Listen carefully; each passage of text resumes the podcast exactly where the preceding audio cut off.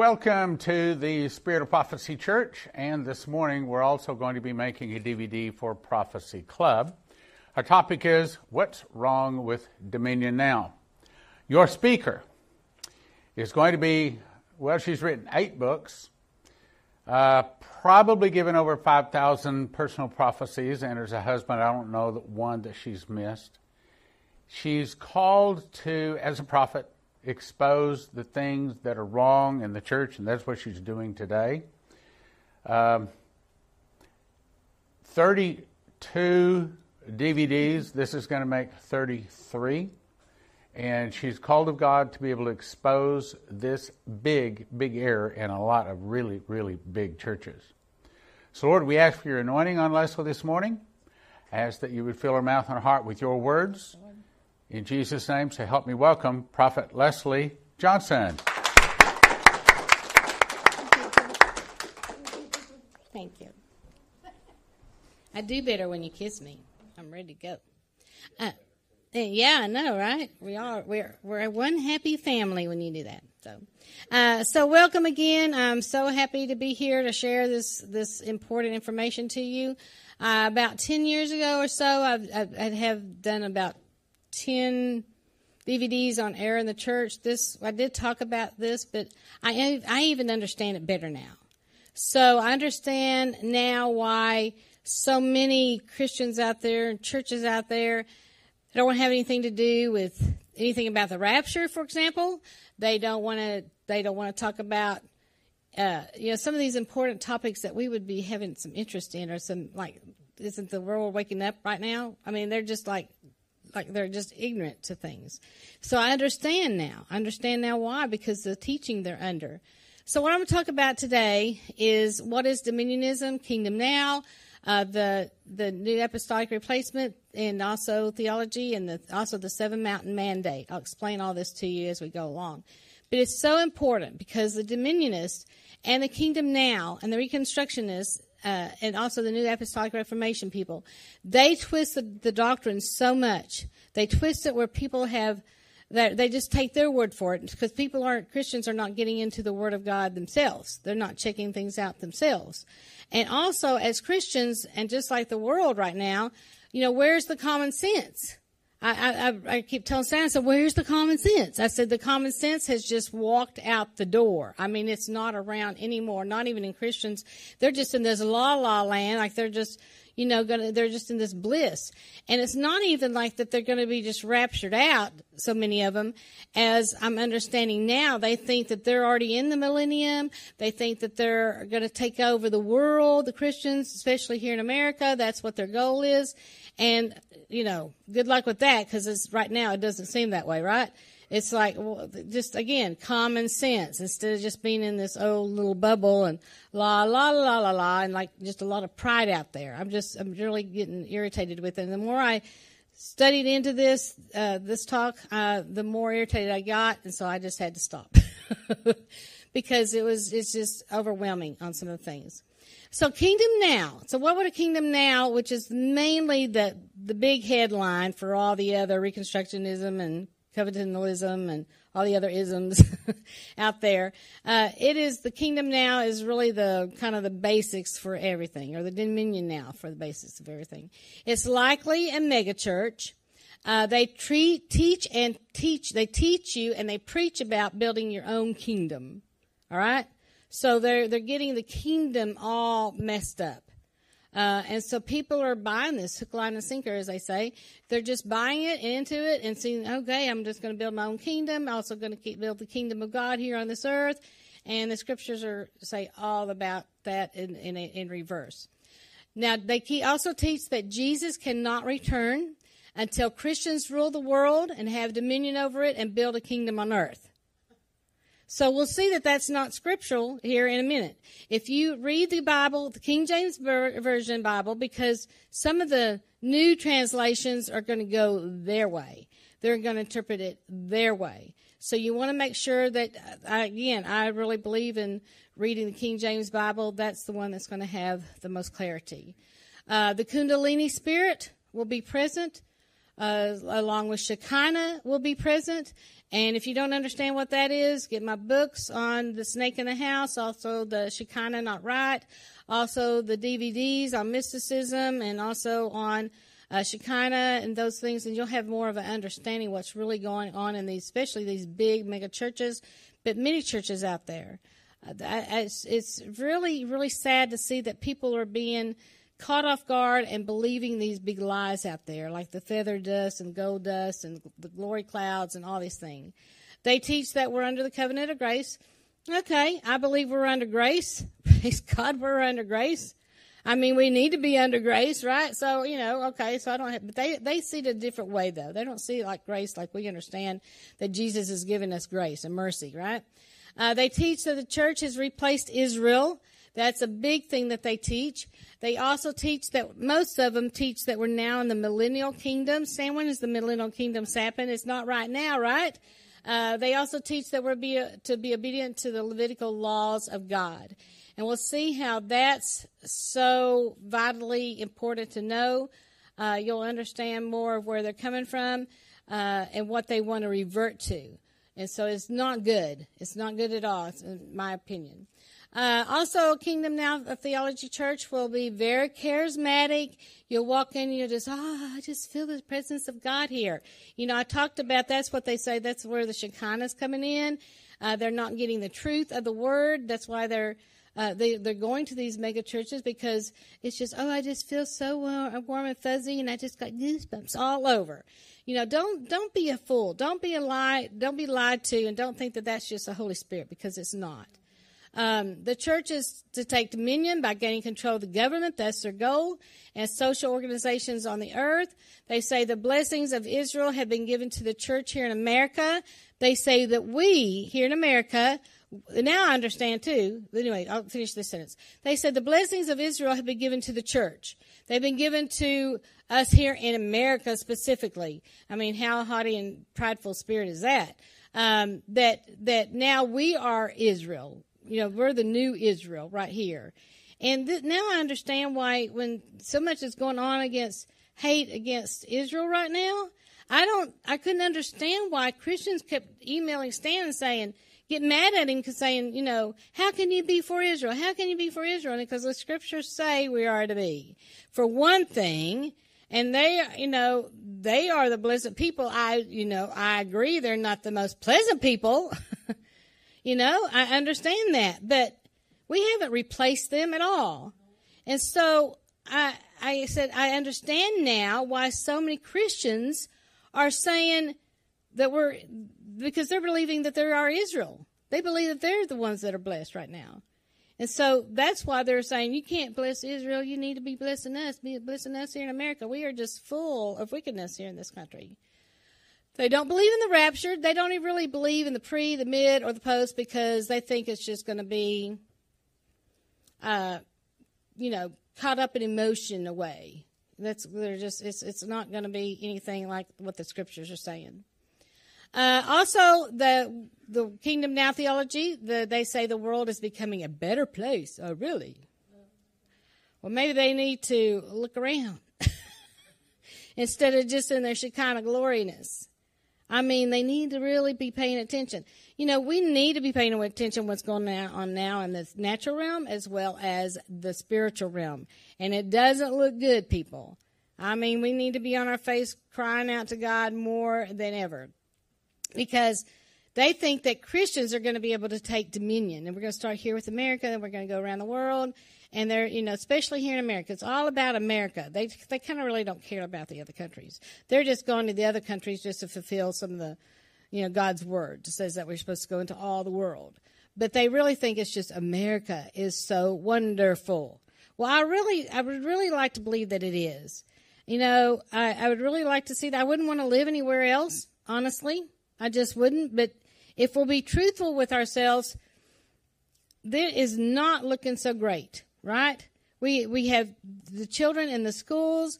They're getting all kinds of lies spoken to them. The, the, the ones in the universities, you know, the professors are teaching them a lot of lies, and so it just doesn't look good.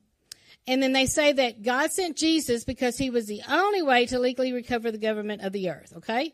And they teach that God, in order to get back his creation, had to pay a debt to Satan. Yeah, that's what they teach. That he had to get it back. He has to pay a debt to Satan. It's so messed up, but they're believing this stuff. I can't move it.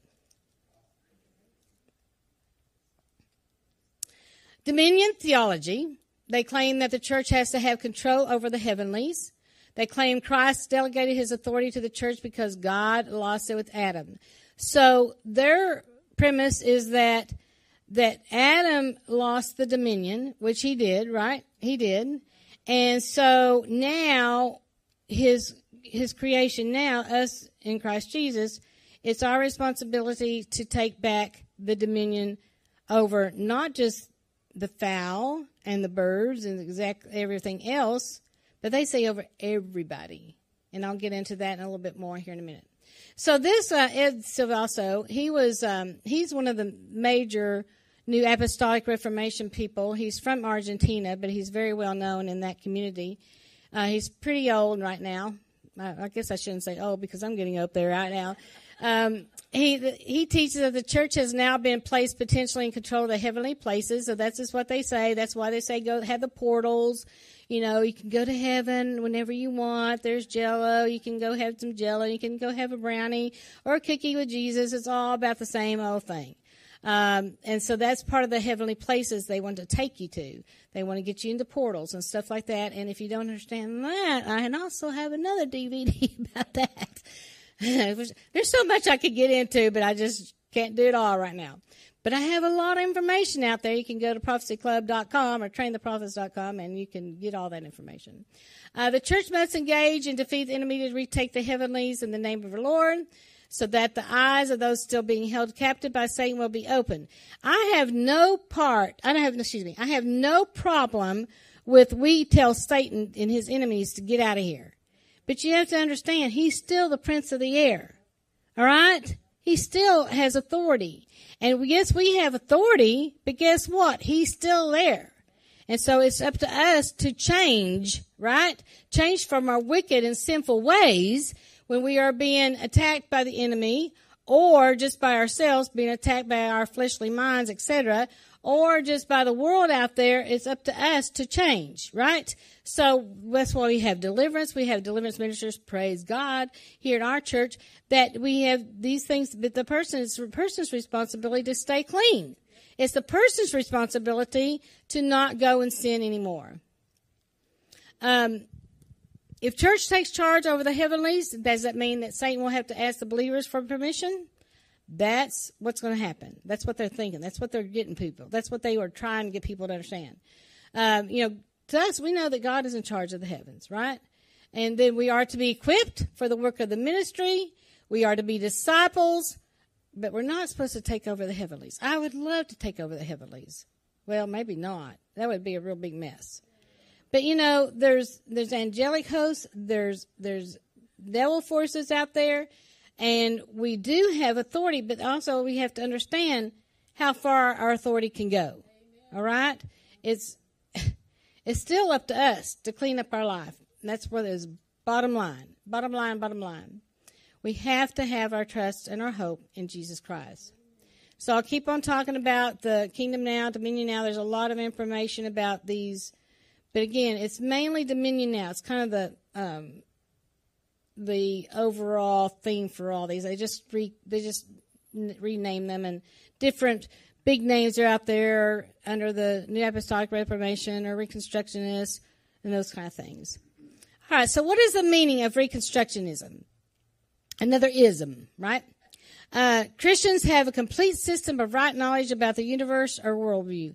I wish that they did. I mean, I really would like for Christians to have an understanding of what's going on. But their eyes are blinded, just like the world is blinded out there. And it's time to wake up, Christians. It's time to get out your sword and it's time to fight the battle that is out there. But we have right there in our word. Yes, we have the right there in our word on, on things that are right or wrong. But the thing that is most important is that Jesus will save us from our sins. All right? Jesus saves us from our sins. We don't have to go back to the Levitical law and be killed. Yes, you'll see that here in a minute. They'll talk about that.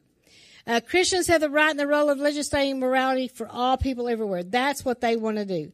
Do you want somebody to have just rule over you that's just going to say, you know, beat death right now because I don't like what you're teaching, Leslie. Stone her to death. I mean, that's that's their idea, right? If you don't go along with them, then you are not part of the club. And I frankly don't want to be part of their club. And I will never be part of their club. And none of you will be ever be part of their club. You will speak the truth. Uh, the ultimate calling of Christians is to dominate the earth. I would love for it to be that way. But it's just not the way it's going to be. Hmm. All right. So this was the guy that was the founder of Reconstructionism. Uh, and this, this person, the writer here, she said that, you know, most people don't speak too highly of him. Uh, you won't hear like in a Sunday school class with the NAR or whatever, or the Dominionism people, that he was a racist, he was sexist, he was a Jew hating bigot, he denied the Holocaust, uh, Holocaust, I mean. Um, and he also, he, they say he's like Stalin or Hitler or somebody else like that. Uh, this is one of their scriptures they stand on. In Genesis 126, it says, And let them have dominion over the fish. It talks about the fish, number one. The fowl, number two. The cattle, number three. And over all the earth, and over every creeping thing that creepeth upon the earth. So Adam lost dominion when he sinned, of course, right? And the church, they say, is to regain the dominion and has not properly done so. But it does not say over every human being. I would like that, but it is not factual. It is not the truth. Uh, this was his son-in-law, Gary North. He wrote the book, The, the Dominion Covenant. He was a Reconstructionist. Uh, they, you know, they're very much into just taking over, over, basically over America basically a taking over America and over all people and telling everybody how they should rule and, and reign in their households as well as everything else that they do. Uh, they said that God mandated human governments, individual, family, church, and civil. They state dominion then includes dominion over every human and over every human institution. You know, I would like to say that um, with Christian principles, I would like to see that in every aspect that there it is important, whether it's the high corporations here or uh, government, for even, for example, that the Christians are in charge, that the ones that really follow the Bible, first of all. But it's just not that way. I mean, I'm a reality person, okay? I'm a realist. I'm just a realist. And it's like some people say, You're just talking so negative. No, I'm just telling it like it is. It's the truth. It's just the truth. Why put on a blinder and say, well, I'm just not going to speak it that way. Well, let me walk around this car and say, poof, you're mine. That's about what it is. So you're going to, I mean, it's just witchcraft. They say it's Christian witchcraft. Yet the word Christian and witchcraft don't go in the same sentence. Hello. so there's, yeah. Okay, I'll keep on going. All right. So what's the dominion of, or what's the dominate, what is domination theology? Sorry. And theonomy and all this other stuff. So, dominion theology is a doctrinal interpretation to the role of the church in modern society. That's what they want to be in charge of. And you'll see later on that there's some really familiar faces and big names out there that are doing this. Uh, Christianity is to rule all areas of society, including personal and corporate world. Uh, Christian Reconstructionism, the society will be reconstructed by the law of God. And theonomy, this is a society ruled by the divine law, and the judicial laws of the Old Testament should be observed today, including the punishments of the Old Testament. Now, they won't get hurt when they have adultery. Okay. But everybody else will, right? That's why we have Jesus. Amen. Right? We're not perfect. We need to strive to be but we're not perfect. Dominion now, kingdom now, reformation, and replacement theology. Teachers say it's their apostles and prophets that is God and that we are to follow them. you'll find out later who they say their apostles and their prophets are. And you don't want to follow them. now, what is the truth in Genesis 1 26 through 28? God stating that man is a higher order of creation. We are made in his image. We have dominion over the trees, the fish, the birds, the cattle, right? Isn't that what it said? It's not a mandate over all men who do not follow the beliefs of dominion kingdom now theology. So you, if you don't follow their theology, you'll put in, you'll be put in the same category as a sinner out there. Not good. Because you aren't following their ways. You aren't following their apostles and their prophets who are gods to them. The Dominionists and the Reconstructionists believe that Adam lost his dominion. I've already said that. They rule over humans. When Christ died, we Christians were given the authority to bring dominion here on earth, they say. And they believe that the Great Commission is the dominion mandate. And the church is disciple all nations. Okay, I have no problem. I'm a I'm missionary. I go to disciple. I go to train. I go to equip. But I, I can't turn everything around. I can only do my small part, right? And if they're waiting for to do that for all the world, much less just America for Jesus' return, well, good luck with that. You will be here for a thousand years, probably longer. Um, what is the Great Commission? It instructs us to preach the gospel. True. It, we are supposed to baptize new believers.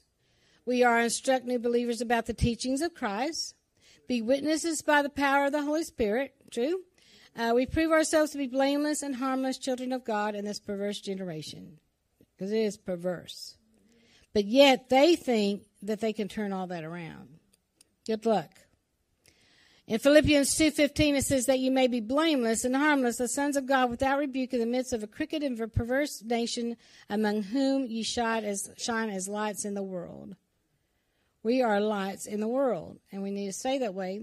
The Reconstructionists believe that we are to continue the law of the Old Testament. So let's, let's look at the scriptures that they're wanting to continue on. Now, they only want the New Testament when it's their prophets and the apostles, right? But they want the Old Testament when it comes to this.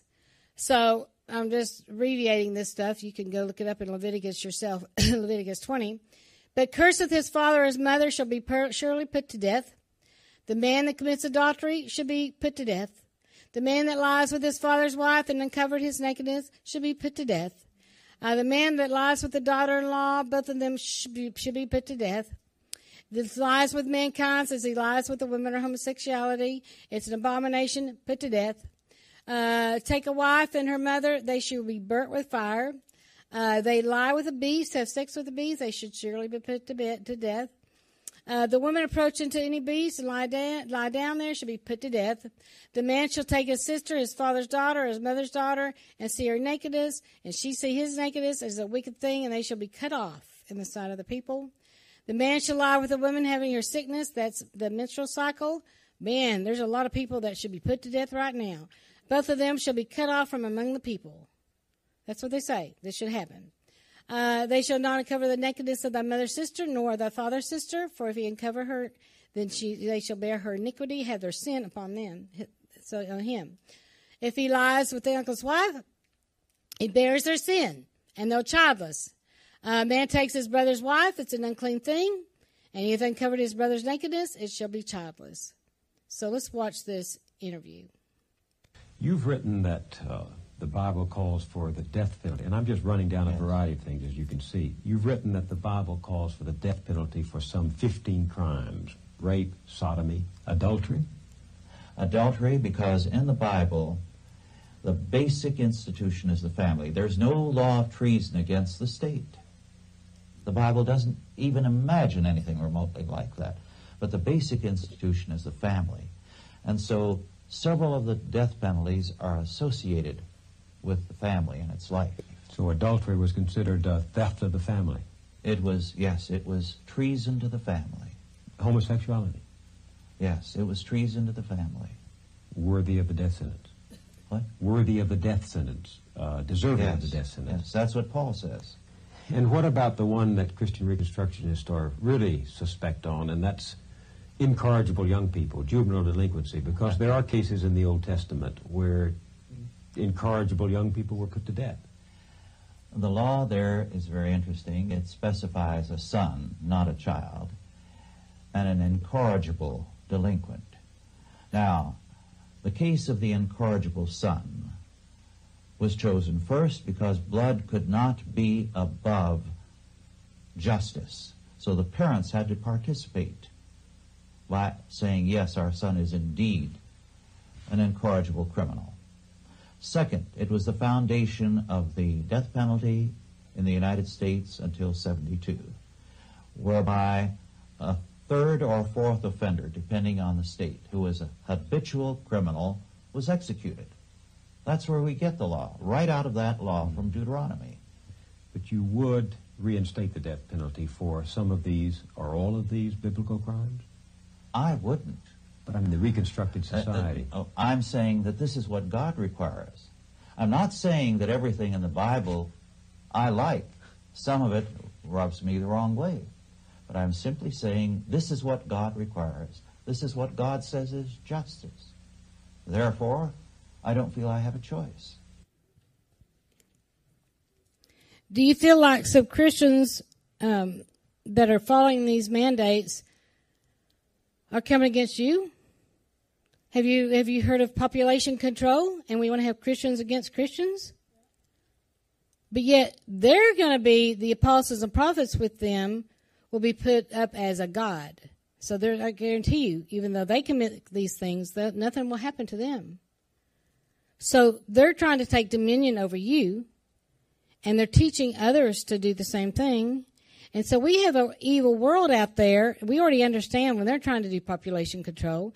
But what about the Christians trying to do population control? You understand? I mean, that's why I don't, okay, first of all, I don't agree with these sins. But I do know that Leslie would not be here today, and neither would you if we didn't have Jesus Christ. I'd have been put to death by the time I was probably three. You know what I mean? We have to understand that there is a Jesus Christ, our God, loves us and forgives our sin. Doesn't mean we st- keep staying in that sin. We come out of the sin. We come out of the world. We're not supposed to be like the world. I understand. But they want to choose who will get the death penalty. So we have a problem here. But this is what they're, this is what these, uh, these Reconstructionism is teaching. Now, in 2 Timothy 1 8 to 10 says, Be thou, be not thou therefore ashamed of the testimony of our Lord, for example, who has saved us and called us with a holy calling, not according to our works, but according to his own purpose and grace. Praise God, right? Jesus Christ, who hath abolished death and hath brought life and immortality to light through the gospel. That is an amen if I ever heard one. An amen, amen. He, what was the purpose of the cross then? What was the purpose of his blood then? Now here's are some of the founders. This is how it all start, started with the Kingdom Now, the Dominionists. Uh, this was Loren Cunningham, the founder of YWAM. Uh, Bill Bright, the founder of Campus Crusade. Francis Schaeffer, theologian and founder of whatever that is. Um, I, I just, I'm just saying this is, I'm not taking anything from what Leslie says, but this I have ought against them, right? I don't believe with what they say. Um, that's, you know, I'm not trying to expose them because just Leslie wants to expose. I'm just saying the words of themselves. Um, there's seven mountains of influence, they say. And in 1975, this is what happened. Bill Bright, the founder of the Campus Crusade, and Loren Cunningham, the founder of Youth with a Mission, had lunch together in Colorado. God simultaneously said, they say, gave each of these change agents a message to give the other. During that same time, Francis Schaeffer was given a similar message, he says. And that message was that if we are to impact any nation for Jesus Christ, then we would have to affect the seven spheres or mountains of society that are the pillars of any society. The seven mountains, according to them, are business, government, media, arts and entertainment, education, the family, and religion. There's also many subgroups underneath that. A month later, they say the Lord showed Francis Schaeffer the same thing. In essence, they say God was telling these three change agents where the battlefield was, and if there were, and there was, um, it was here where culture would be won or lost here in America. Assignment was to raise up change agents to scale the mountains and to help a new generation of change agents understand the larger story.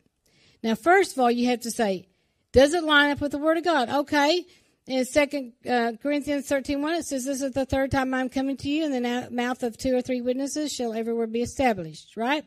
We hear that. So they had two or three witnesses. Okay, but there's a big B U T there. If it doesn't line up with the Word of God, you must throw it out, even if you believe Jesus Himself came and spoke to you, because that would be a, a lying spirit to you. In 1 John 4 1 says, Beloved, believe not every spirit, but try the spirits whether they are God, because many false prophets are gone out into the world. So, it, but I mean, even you can say, Jesus came and told me, blah, blah, blah, blah. I mean, if it doesn't line up with the Word of God, I mean, we have David E. Taylor. I will say that name. Don't watch him. Don't subscribe to him. Don't don't participate in his ministry because I believe there'll be a curse that'll come upon you. Because he he is one that that we have proof that he was telling that Jesus would appear to him and say, You need to sleep with me, another man's wife, you need to sleep with me, another man's wife, and so forth. Out of that time that we were around that, twenty five. And I'm sure there's a lot more. Oh, I'll expose him. Anyway, so I'm just this is the truth. You can find you'll you'll get you can find evidence on the internet yourselves of this kind of truth. Uh, but we aren't to believe every spirit just because they say that Jesus came to them. If it doesn't line up with the Word of God, then you don't do it. True? Can I have an amen? amen. All right. So let's talk about. I want you to watch this little video about. You know, we all like the word kingdom, right? God's kingdom. But let's find out a little bit more about it.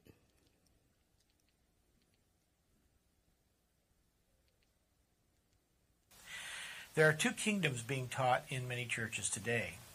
Teaching about one of the kingdoms is on the decline, while the other is being promoted all over the place. I'm here to warn Christians that they need to check out who is using the word kingdom. The books that they've been reading and recommending on building the kingdom, the people they've been hanging out with at conferences, and what they mean by the kingdom.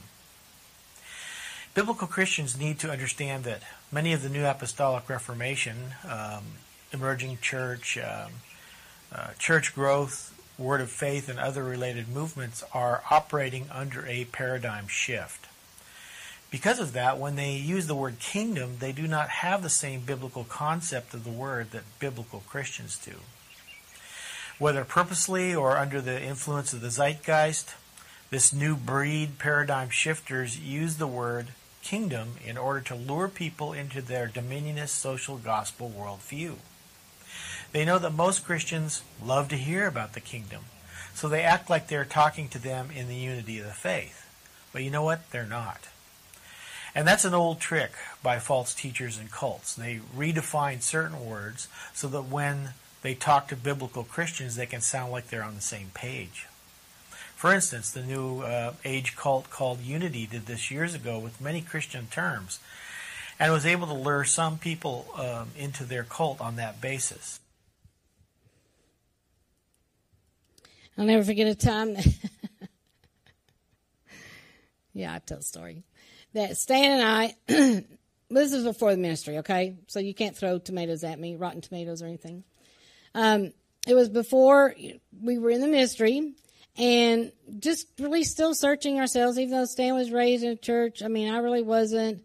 Um, but we were searching for the wrong areas. Um, we were really searching for the power of God, but we were not finding the power of God. So we decided we just moved to Lawrence, Kansas, and I don't know if someone told Stan or he just looked it up, everybody that, that there was a Unity Church, and it sounded great. I mean, you know, unity in the body of Christ, yeah, we'll go. So we went to this Unity Church, and I'll never forget because the very first thing out of the pastor's mouth was, um, "I just just want y'all to know that that today is my last day here. And I started laughing.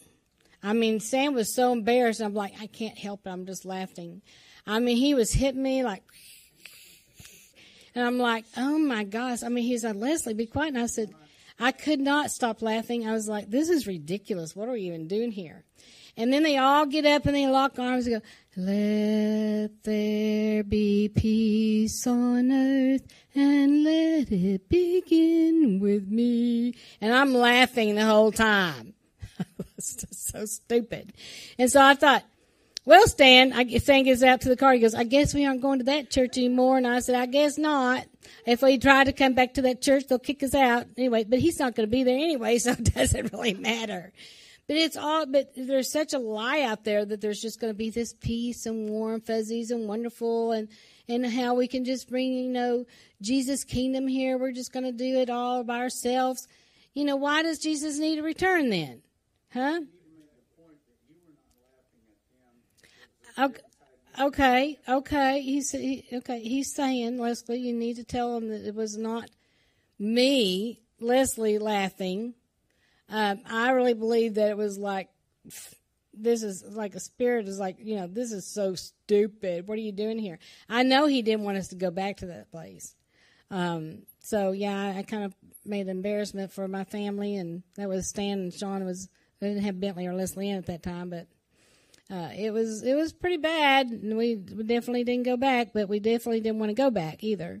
So God took us to another route. Then we went to a church and it was great. I mean, they were dancing and singing praises to God and using tambourines. And I'm like, yay, this is great. Clapping my hands and wanting to dance myself. And Stan kept pulling me down to sit down, sit down. And I'm like, why? This is great. And he goes, we aren't supposed to dance in the church. I'm like, oh, really? I love it. Of course, now you can look around up here at the front and you'll see Stan dancing. So now he changed his tune on that anyway, so we'll get, but th- I'm just trying to say they're out there. They'll pull you in by using certain words to grab you in to believing their truths, and it's not a truth of the Word of God. All right, the kingdom now or kingdom come. So let's talk about that. Thy kingdom come, thy will be done on earth as it in he- is in heaven. Matthew 6.10. Kingdom now teaches that this prayer is about the kingdom now on earth. The kingdom come biblically teaches that kingdom will be established what? when Christ returns. We can't do anything about having it now. Love to, but we just can't. And um, also Luke 4, 5 and through 8 says, And the devil taking him up, talking about ticks of Jesus, or taking him up to a high mountain, showed unto him all the kingdoms of the world in a moment of time. And the devil said unto him, All this power will be given to you, Jesus. I will give thee. Because why? He's the prince of the air, and unfortunately, and the glory of them, for that is delivered unto me, and to whomever I, whomsoever I will give it. If thou therefore will worship me, all shall be thine. Just bow down and worship me, Satan. And I'm going to tell you something. I believe that there's a lot of big name Christians. I believe that there's a lot of um, uh, those influencers. I also believe there's a lot of political people that have bowed to Satan. I believe that Satan has come to them. If you'll just worship me, I'll give you all of this. A lot of them. And so they say, all right, I'll bow down to you. I have what, 10,000 people in my church and all this money coming in? Mm-hmm. If thou will worship me, all shall be thine. And Jesus answered, and this is what we should say. Get thee behind me, Satan, for it is written that thou shalt worship thy Lord thy God, and him only will I serve. Amen. In Ephesians 2 2 it says, Wherein in the name in time, excuse me, wherein in time past ye walked according to the course of this world, according to the prince of the power of the air, the spirit that now worketh in the children of disobedience. You know, we cannot earn salvation, right? We are a sinful nation out there. This is where we are. It's a perverse nation out there. It's a perverse world out there. Now, dominionists also desire to have a nation governed by Christians. Oh, I would love that, but the right Christians, right? uh, at least a nation governed by a conservative understanding of biblical law. We could say, if you if that's all you read, you say that sounds great until you know what their their laws are or what they want to do. Uh, leaders of this movement backed Mitt Romney, and Romney had an understanding of biblical law, so it didn't matter that he was a Mormon. Uh, the New World Order is infiltrating in the church. In other words, they we might say the government and the evil people out there, they are going to have a one world government. Well, guess what? We have Reconstructionists, dom, Dominionists, etc. The Christians out there calling themselves Christian, they're calling into the New World Order also. See if you were to Google or to look up this this understanding. Um, it is a part of what they call dominion theology or dominionism, and it is the idea that Christians should work toward either a, na- a nation governed by Christians only or one governed by a conservative Christian understanding of biblical law. So it doesn't necessarily have to be just Christian according to the way the Bible says, you know, like a Mitt Romney who is a Mormon, uh, those that support this dominion theology backed him even though his um, his belief system is skewed and his belief system is, is erroneous as far as the doctrine he believes, because Mormonism, of course, is not biblical.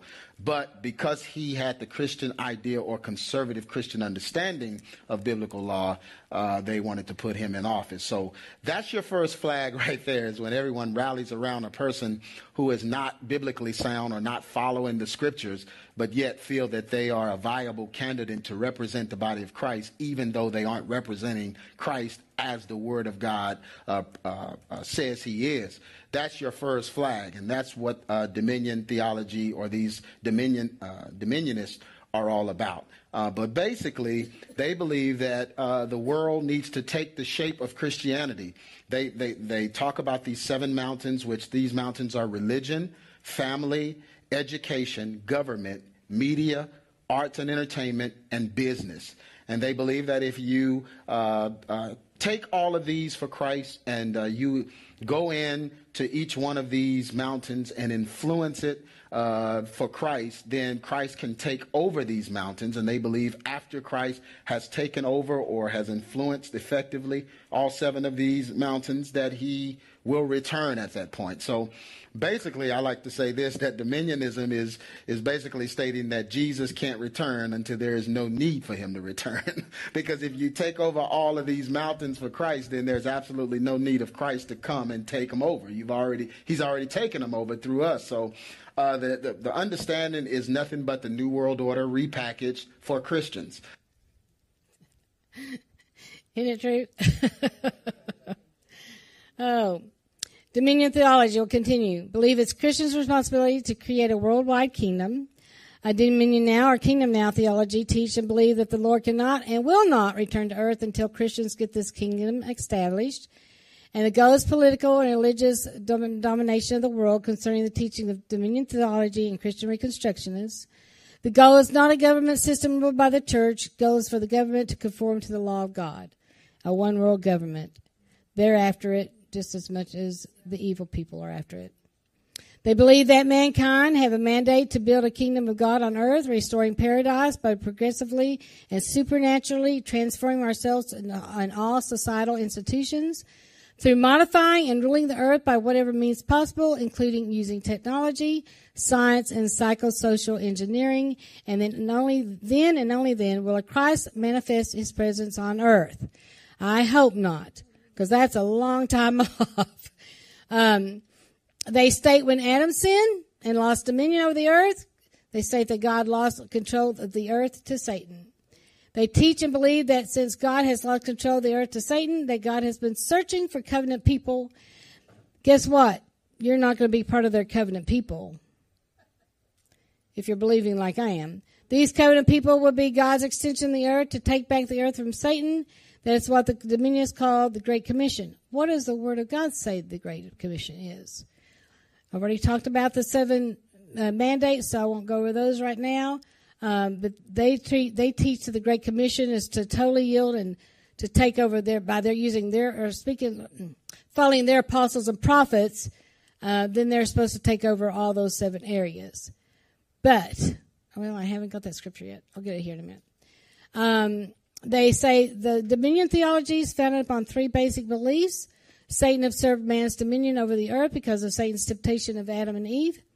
God, church is God's purpose to take dominion back from Satan until the church has taken dominion by taking over and controlling the government and social institutions. The belief is that Jesus cannot return until then. This comment was given on a recent video where Bill speaks against the world getting worse. This person used a verse to imply Talking about that Bill the Johnson. world is going to get better. Doesn't the Bible say that Jesus is coming back for a perfect church without spot or wrinkle? The verse being quoted is Ephesians 5:27 and in context is speaking about marriage and Christ's relationship to the church. It has nothing to do with taking over the world for Christ and dominating the seven realms of influence. So let's look at a few reasons of why this theology is wrong biblically. Is it the church's responsibility to change the world and take it over for Christ? No. Christ says in John 18 that his kingdom is not of this world, but we are to preach the gospel to everyone. And by making disciples in Christ, that will have a good effect in the world. Another person said, I noticed that you did not mention one scripture reference about the world getting worse in our future, because they do believe that things are going to get better. But is that what scripture says? If we read 2 Timothy chapter 3, it says, But know this, that in the last days perilous times will come. Wow. So already it sounds like we've got good times to look forward to. For men will be lovers of themselves, lovers of money, boasters, proud, blasphemers, disobedient to parents, unthankful, unholy, unloving, unforgiving, slanderers, without self control, brutal, despisers of good, traitors, headstrong, haughty, lovers of pleasure rather than lovers of God, having a form of godliness but denying its power. And if we jump down a bit, it says, Yes, and all who desire to live godly in Christ Jesus will suffer persecution. But evil men and impostors will grow worse and worse, deceiving and being deceived. So persecution is coming, not peace. We can look at Matthew 24 when the disciples asked Jesus what the signs of him returning were.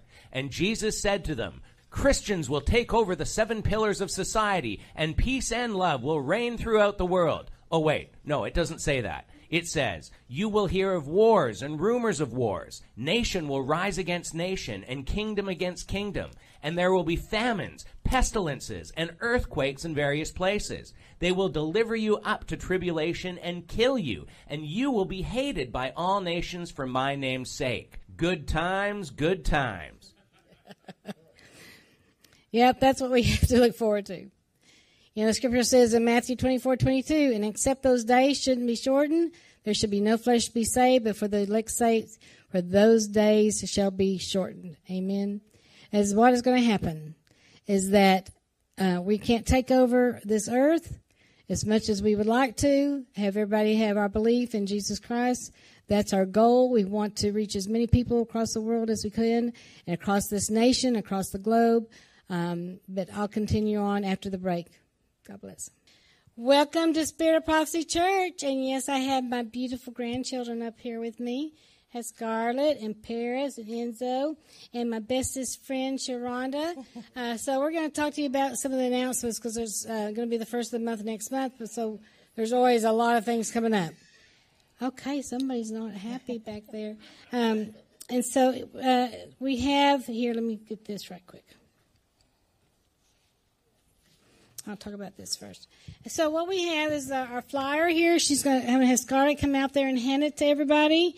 Uh, it has um, what we're doing today. We're having the best chili in the world contest, and uh, also on Sunday, February. Just a minute, she can come down. On Sunday, February 11th, it's going to be Super Bowl Sunday. So that means wear your favorite sports attire. Your favorite sports attire that Sunday. Um, also, Intercessory Prayer with Kate will be on February the 15th. Sign up for that. And then also Communion Sunday will be on February the 18th. Uh, Friday Bible studies. I hope you're uh, uh, tuning in to the Bible studies. If you aren't, I just encourage you to do so. Uh, it's going to be changed. The hours, the time will be changed to only an hour from 6:30 to 7:30 because Stan's the only one talking, so it's really hard on the voice. Um, also, you can go to Train the Prophets com. Also, there's uh, also prophecyclub.com.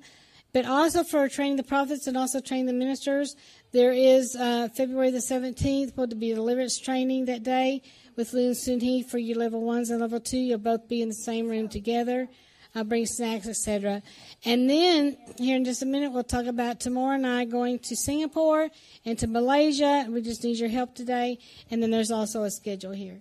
So, Scarlett, if you can go down and hand everybody one of those, I appreciate that. What about me? I'll get to yours in just a minute. Hang on, let me have one of yours. So, Paris, yes, it's okay. Thank you. Okay. So, Paris, all wrinkled and crumpled up, you will be getting a schedule. Uh, so, can you go hand one to everybody's? Yeah. Okay. Can you do that? Here. You need help down the stairs? You know which one? No, I guess she doesn't need help downstairs. Do you want to hand one to everybody, Paris?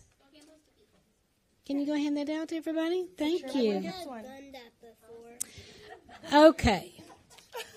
he gets them all. Take one and pass it down. All right, I'll let you talk next. Alrighty. So next Sunday we are having a memorial for Breda Colette, which is Tony's um, wife who passed about a week ago.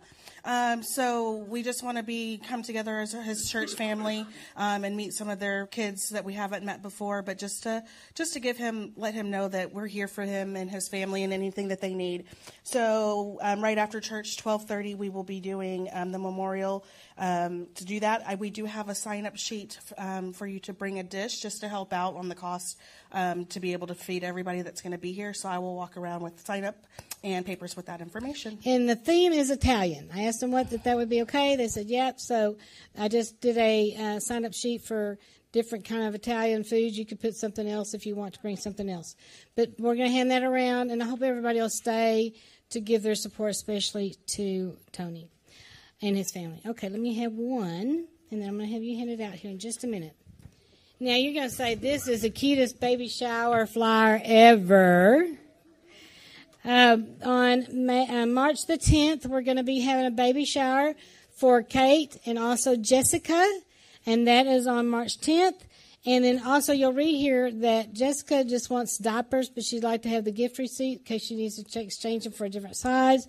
And Kate needs everything because she has two girls and she doesn't have anything boy. Um, but that'll be on the March the 10th. So I have Enzo come out and hand those out to you. And thank you, Benice, for fixing those flowers. You can go. Praise the Lord.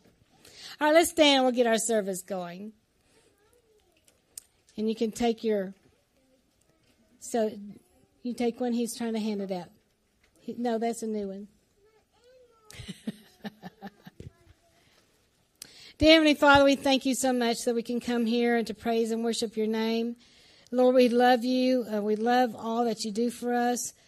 We want truth here in this church. Lord, just continue to give us truth and help us to have understanding of the truth, what is the truth. And if we miss it at any time, show us, Lord. We will change. We will change to what the truth of your word says. We want to be obedient. We want to stay teachable, always stay teachable. Lord, we ask that you bless the service, that you'd anoint the praise and worship, that you'd anoint the, the, the speaker today, the talk, because that's me.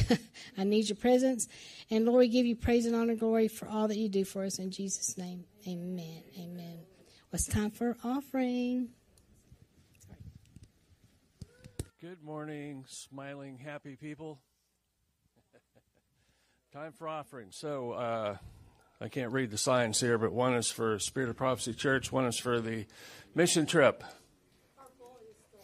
Mission, Spirit of Prophecy Church, sowing and reaping. Let's talk about that a little bit. So, the scripture says sowing. If you want to harvest, you got to sow. And then you have a growing season and you will reap. If you don't sow, what the scripture doesn't say is if you don't sow, you won't reap. You can't have a harvest without sowing. So the seed must go into the ground. In this case, the seed is finances. If you want money to come back to you, you have to sow money. If you want love to come back to you, you must sow love. If you want patience to come back to you, you must sow patience. So, how? Yeah, Sunni says, how? This is how you get increase. People say, I'm waiting for my ship to come in. Well, did you send one out? You can't walk up to the wood stove and say, Give me heat and I'll put wood in. You must put the wood in first and then you will get heat. It's the law of sowing and reaping. Look at all the little ones being trained and equipped. Before we um, pray over this, for those of you, especially online, our church is great givers here, but we need your help, especially online. Um, uh, for tomorrow, come on up here. Tomorrow and I are going to be leaving. This is you only have two more weeks to really sow into what we're doing. Uh, going to go to Singapore and Malaysia. We're very excited, aren't we? Yes. And we're actually going to be fasting and praying the next three days. So if anybody would like to join us, we're doing from midnight to 4 p.m. on Monday, Tuesday, and Wednesday. Uh, just ask that you join us in prayer. Also, you can you can let us know that you're wanting to sign up to pray for us while we're going. But I want uh, Pastor Stan uh, to mention about uh, Pastor Massey called me this week and said there's another opportunity or more opportunities for us while we're there because we want to work. The whole time we're there, we want to work. So I want him to explain to you. Okay, so let me explain to you ministering in other worlds is nothing like what it is in ministering in America. When we would have guests come into the Prophecy Club, I would call them, I would pay for their airfare, I would uh, fly them in, put them up in a hotel, feed them, and then give them an offering. And that's the way we do it in America. Well, guess what? When you go to another country, who pays for the airfare to get there? You do. you literally you. And especially, specifically today, I'm talking to our to our brothers and sisters online because you're the bigger part of the Spirit of Prophecy Church. Not only do you pay for the airfare, but then you have to pay for the hotel and the meals, and you'd be thinking, oh, well, okay, I got it. But that's less than half of the expense to go to another country. So I'm just going to tell you. I don't know another way to do it other than just tell you. Okay, so Massey called me Friday, and he says, okay, brother, he says, uh, we now need to get roughly about $6,000 so that when we get there, we aren't just speaking to maybe one church. We want to speak many times, and the way I need to do that is I need to set up a pastor's meeting. Now, to us, what they call a pastor is what we call a normal congregation member because their pastors probably don't know the Bible as well as most people listening to me right now, especially online. He said, but the way we get them to come is by putting out a big flyer. No. Well, yes. By radio and TV. Uh, no. So how do you get them to come to the meeting? You pay for you pay for their airfare or their hotel or sometimes a bus trip and you feed them when they're there. In other words, you pay or I mean literally you pay. So he calls, he says, So I need six thousand dollars so that we can set up some meetings so we have someone to talk to when we get there. Let me I'm, explain that a little bit because well, we already. Let me finish. okay, because okay, we already, so we already have says, people to speak to because I don't want them to think we're just yeah, going for right, nothing. Right, He says so. So I've got some people setting up some meetings, but I'm not confident that they're going to set up enough meetings. Now you were going to yeah. say. The, the, in other words, we are going to be busy already, but we want to have we don't have want to have free time. So he's setting up an extra three day seminar uh, with pastors from India and around the area, Malaysia, Malaysia, and so forth to come in to train and equip that he and I will be in charge to speak. Because we're, we are, what's already set up is that others are going to be other speakers, but he wants it to be he and I. Okay, so he says, so I calculate we need $6,000 to do that. Can you send me 3000 3000 So I know that you can't send a large amount of money on the first um, ACH transfer, so I send him $100. When he gets the other $100, he's supposed to let me know. Then I'm going to wire transfer the rest of it. I say that the rest of it in faith because we just need your help. Yeah, Okay. that's a nice way to say it. We need your help. We need your help, and uh, and we it's, we're going a far, far away from here, at the, from Plano, Texas. So we do need your assistance up here. Anyway, we do need to get We, rid of the we expect we expect hundred dollars to clear probably Monday or Tuesday, and then I need to send the rest of the three thousand. So what I'm saying is, if you can help, if you want to send your the gospel, I mean that's what we're supposed to do as Americans. So we're supposed to be the the shining city on the hill that uses the light to send the gospel around the world. This is what we're supposed to do as Americans. We're supposed to send the gospel out. So if you can help with that three thousand now would be a really good time to do, it, especially the folks online, because you can go to the QR code, click on it, and you know we have the money like instantly. All right, thank y'all. We appreciate your support. We appreciate your prayers. Uh, you're just wonderful. We praise, we just praise the Lord for even being able to go. So, Stan, you want to come back up so you can pray for the offering? Hey, Eric. You want to reach them up here? Yep, I got it. Lord, we lift this up to you. We want to say that we know that this is your hand. We thank you for saving us, writing our name in the book of life. And Lord, this morning we, we want to say, forgive us for all of the times you blessed us and we didn't even turn back and say thank you. Like the five lepers, didn't even say thank you. We want to say thank you. And we want to say that you, we ask you to put your blessing on this so that this would reach everything and cover every bill that we need to because our heart is to build your kingdom, to take your gospel around the world, starting right here in Plano, Texas.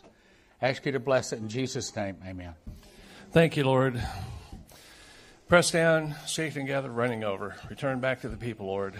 By faith they give. Bless them back by faith. And thank you for the online people also. We call Absolutely. it more than enough. Thank you, Jesus. Amen. Amen. All right, can I have Bryce and Raven up here? We have two birthdays, so dig deep.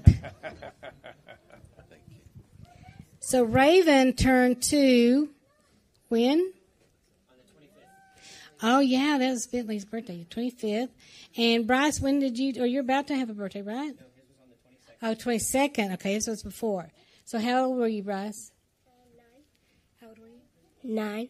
Nine. Okay. So we want to sing happy birthday to them and also give them a praise offering. All right. So if you have some money, some cash to bring up to them, they would appreciate it. Let's all sing to Raven and to Bryce. Happy birthday to you. Happy birthday to you. Happy birthday, dear Raven and Bryce. Happy birthday to you. All right. There's two.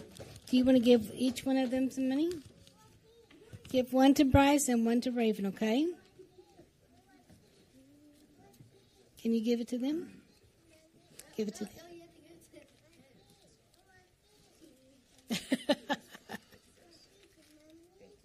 Thank you.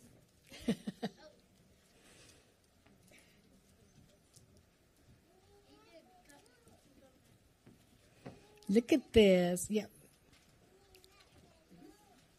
All right. Anybody else? Lord, I just pray a special blessing over these two right now in Jesus' name. Lord, we pray that you give them, make them the head and not the tail. Lord, give them long and healthy and prosperous life all the days of their life. And Lord, long life. Let them have long life and uh, serve and praise you and worship you all their life in Jesus' name. Amen. Amen. All right. Congratulations, you two.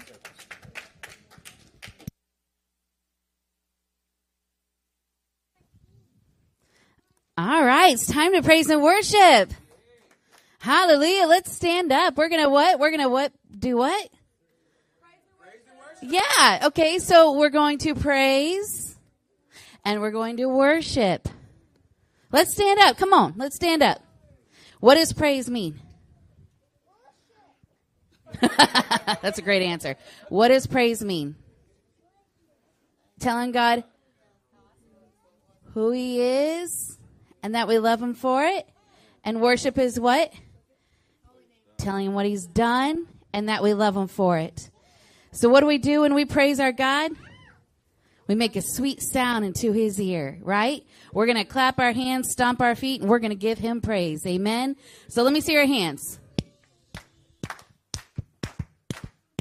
Now, let's stomp our feet. All right, so we can all do this. We can do it all nice and loud for a thousand years, right? all right, let's go ahead. We're going to praise our God. Amen. Come on, let's get our hands going.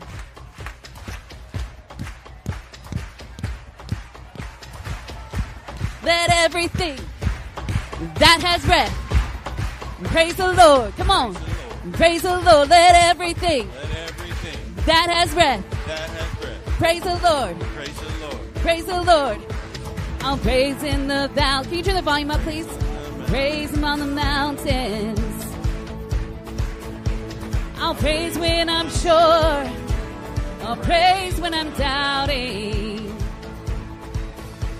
I'll praise when I'm numbered. Praise when surrounded. Cause praise in the waters, my enemies drowning. As long as I'm breathing, I'm gonna reason to praise the Lord, oh my soul. Praise the Lord, oh my soul. I'll praise when I feel it. Come on. I'll praise when I don't. Cause I'll praise cause I know that you're still in control. I'll praise with a weapon. It's more than a sound. Oh, praise in I shout that brings Jericho down. As long as I'm breathing, I've got a reason to praise the Lord, my soul. Praise the Lord, oh my soul. I won't be quiet, my God is alive. how could I keep it I won't praise the Lord, oh my soul. Come on, let me see your hands. Come on, see those hands now. Hallelujah, we're gonna praise Him. I'm praising you, sovereign. Praise cause you reign. Praise cause you rose and defeated the grave. I'll praise cause you're faithful. Praise cause you're true. I'll praise cause there's nobody greater than you. I'll praise cause you're sovereign. Praise cause you reign. Praise cause you rose and defeated the grave. I'll praise cause you're faithful.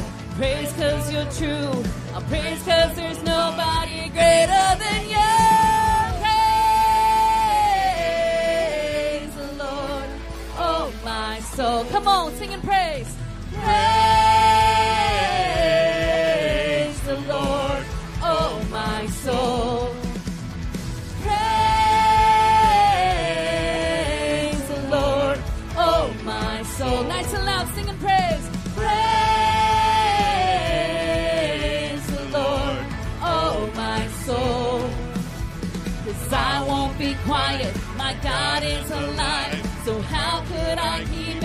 It inside?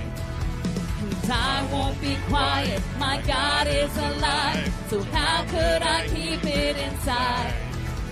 Cause I won't be quiet, my God is alive. So how could I keep it inside? Praise the Lord, oh my soul. Hallelujah.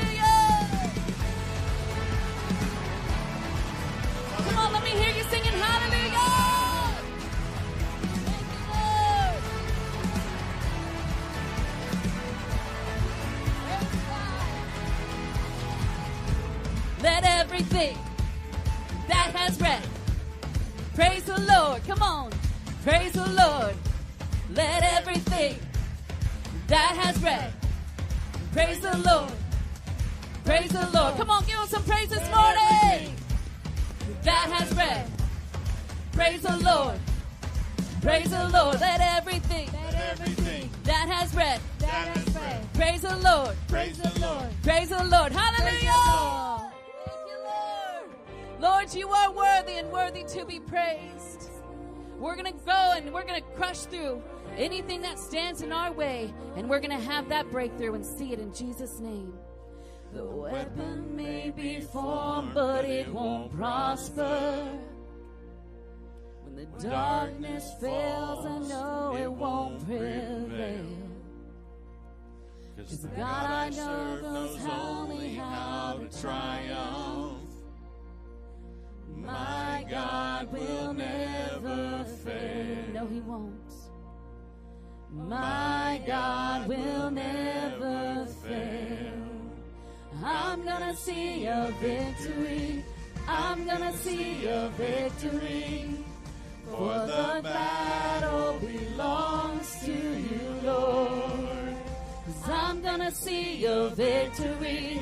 I'm gonna see a victory. For the battle belongs to you, Lord. Whoa.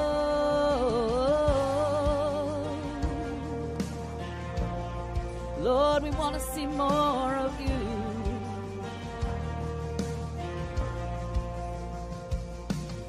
There's power in the mighty name of Jesus. Cause every war he wages, he will. I'm not backing down from any giant. I know how this story ends. Yes, we do. Come on. I know how this story ends. Cause I'm gonna see a victory. I'm gonna see a victory. For the battle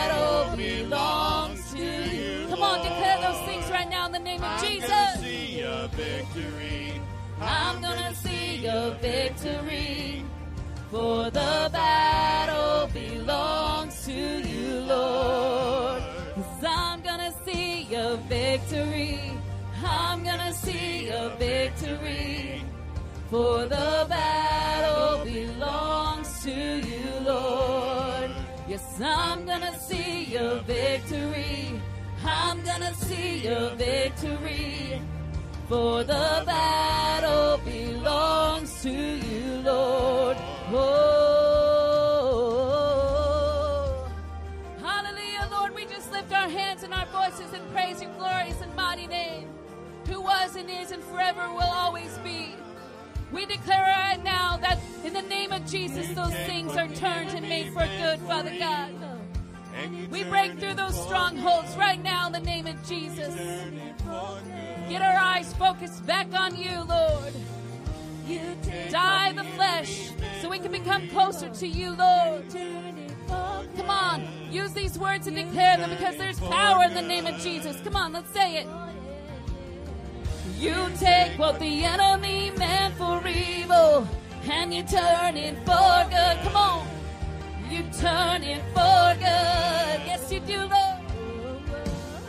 You take what the enemy meant for evil and you turn it for good. Yeah, you turn it for good. You take what the enemy meant for evil and you turn it for good. Yes, you do, Lord. You turn it for good. Hallelujah. You take what the enemy. You take what the enemy meant for evil. Come on, and you turn it. Turn it for good. Hallelujah. You turn it for good. Cause I'm gonna see a victory. I'm gonna see a victory. For the battle belongs to you, Lord. Yes, I'm gonna see a victory. I'm gonna see a victory. Let me see your hands up high. the battle belongs Because you're the warriors on the front line, so you're gonna declare, I'm gonna see a victory. Come on. I'm gonna see a victory. That's it. For the battle belongs to you, Lord. Declare, come on. I'm gonna see your victory. I'm gonna see your victory. For the battle belongs to you, Lord. I'm gonna. You take what the enemy meant for evil and you turn it for good. Yes, you do. You turn it for good. Hallelujah. You take what the enemy meant for evil and you turn it for good. You turn it for good. You take what the enemy meant for evil and you turn it for good. Yeah, you turn it for good. Hallelujah. You. Hallelujah. Lord, we thank you for this breakthrough in our lives. Money, finances, job, cars, people. Take the evil and you turn it for good. In the name of Jesus.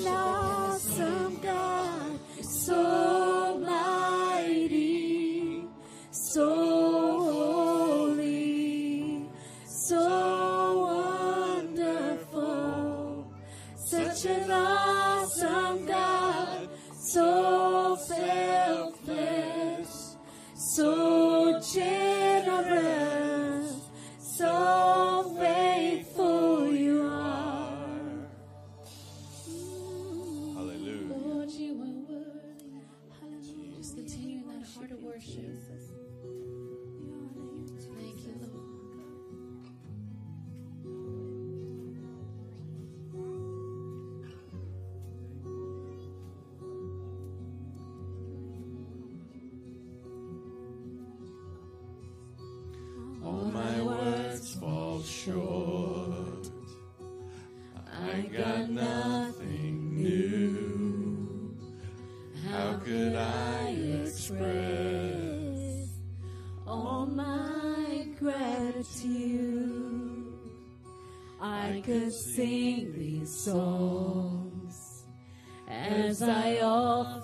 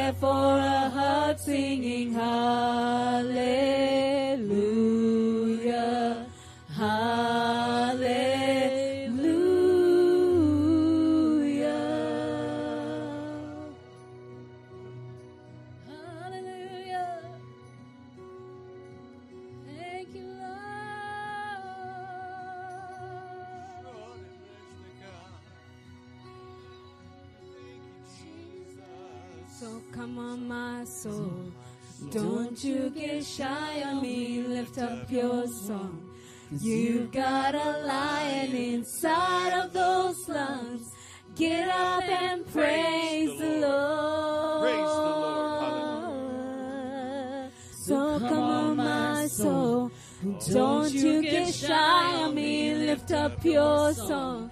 Cause you got a lion inside of those lungs. Get up and praise the Lord. So come on, my soul. Don't you get shy on me. Lift up your song. You've got a lion inside of those lungs. Get up and praise the Lord.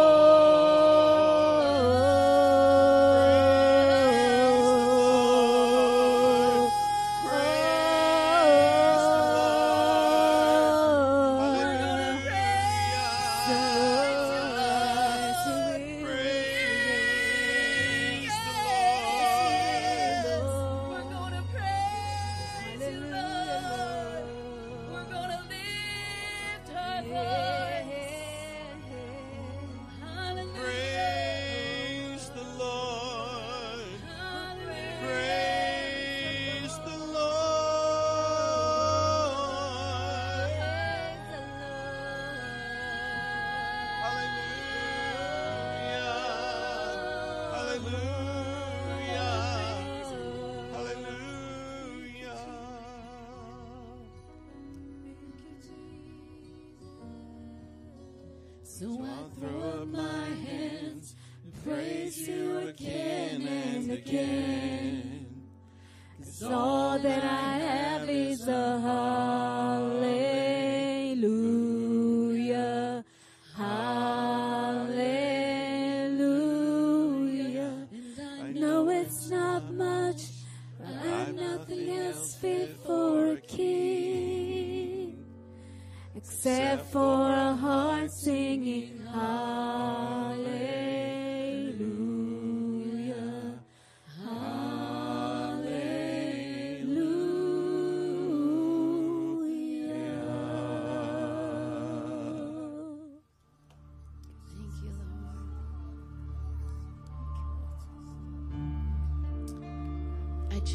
take it to a deeper, a new level with the Lord this morning.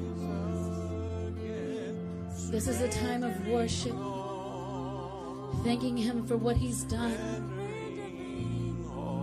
Lord, you are worthy.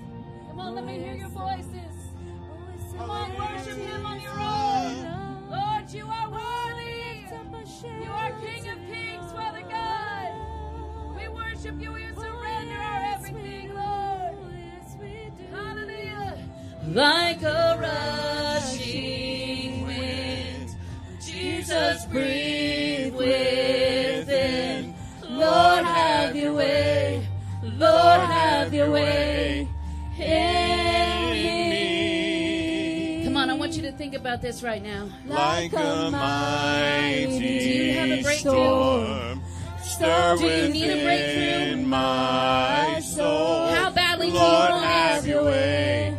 Lord, Tell have him, your Lord, way have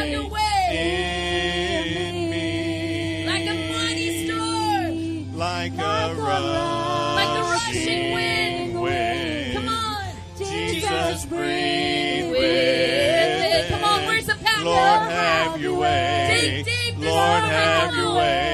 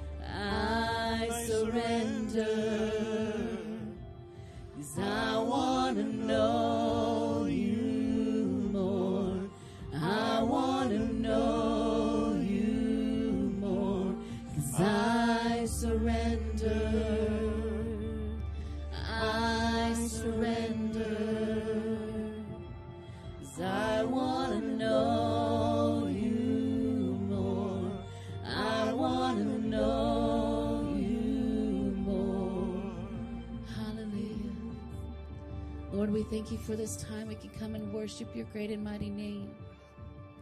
Thank you for the breakthrough. Thank you for this time. Lord, you are worthy and worthy to be praised. In the name of Jesus, amen. Hallelujah. Thank you, praise and worship team. Beautiful. Thank you.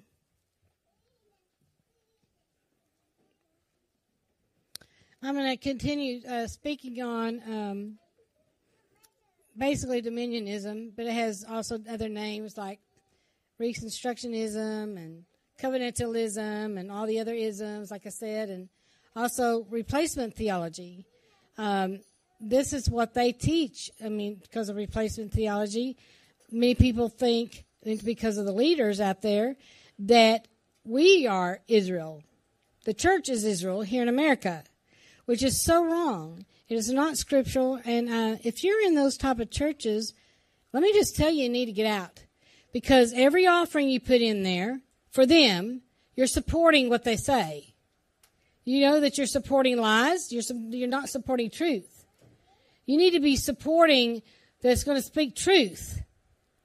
I'm not saying that we are the perfect church, the Spirit of Prophecy Church, or even the Prophecy Club, but we do strive to bring you truth. We, we, we work hard at knowing what the scriptures are saying to bring you truth.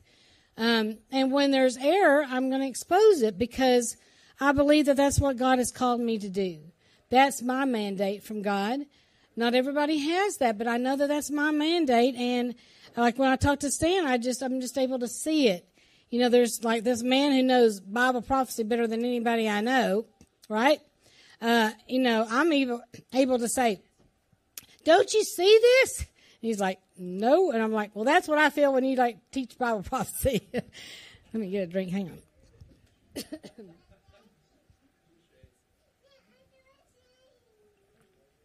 I mean, I've only heard it for 41 years. You'd think it'd be inside, but it's like, would you repeat that again?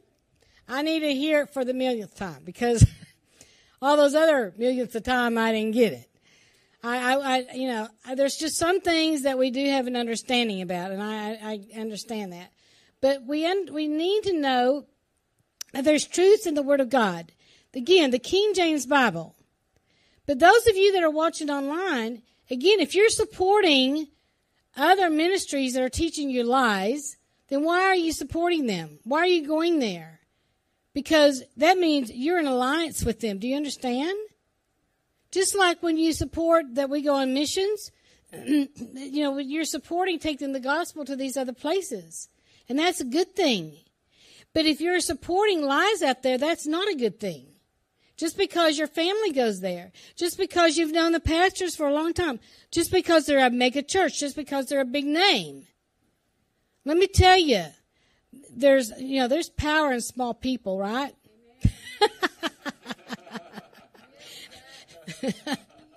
there's dynamite in small people, right? I mean, people all the time, you know, when they meet me personally, they go, "Man, I thought you were a lot taller than you are." I'm going, spirit wise, I am.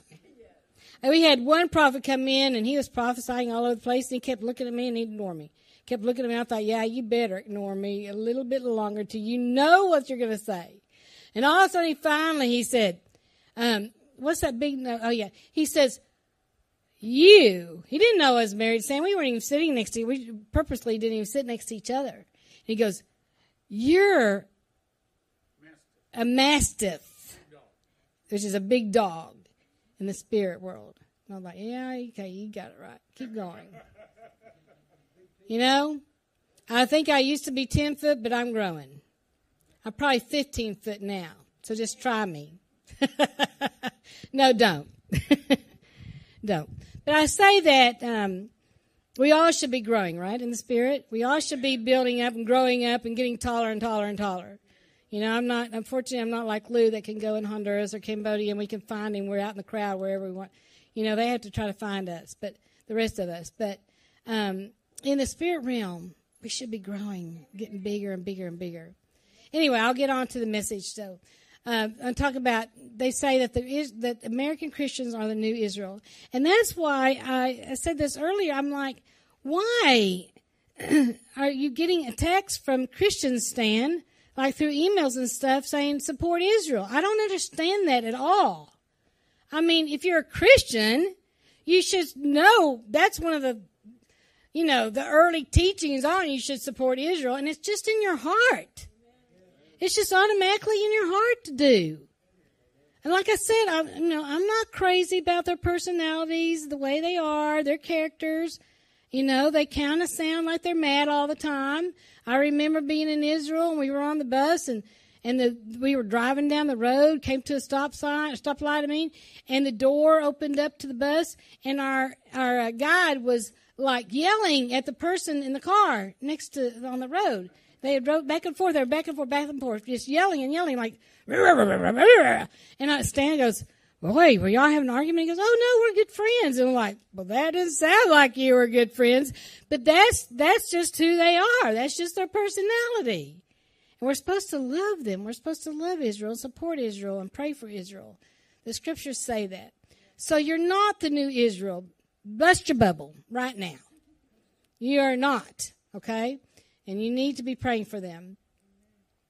Uh, dominion theology or Christian Reconstructionism, covenantalism, not an easy word, say that we are Israel. Its basis for the dominion theology in Christian Reconstructionism, it was just wrong, by the way. Uh, the postmillennial refers to the belief that Christ will return er, to earth after the thousand year reign of God's kingdom. Believe that we're in the millennium now. But in the scripture, it says it's after, right?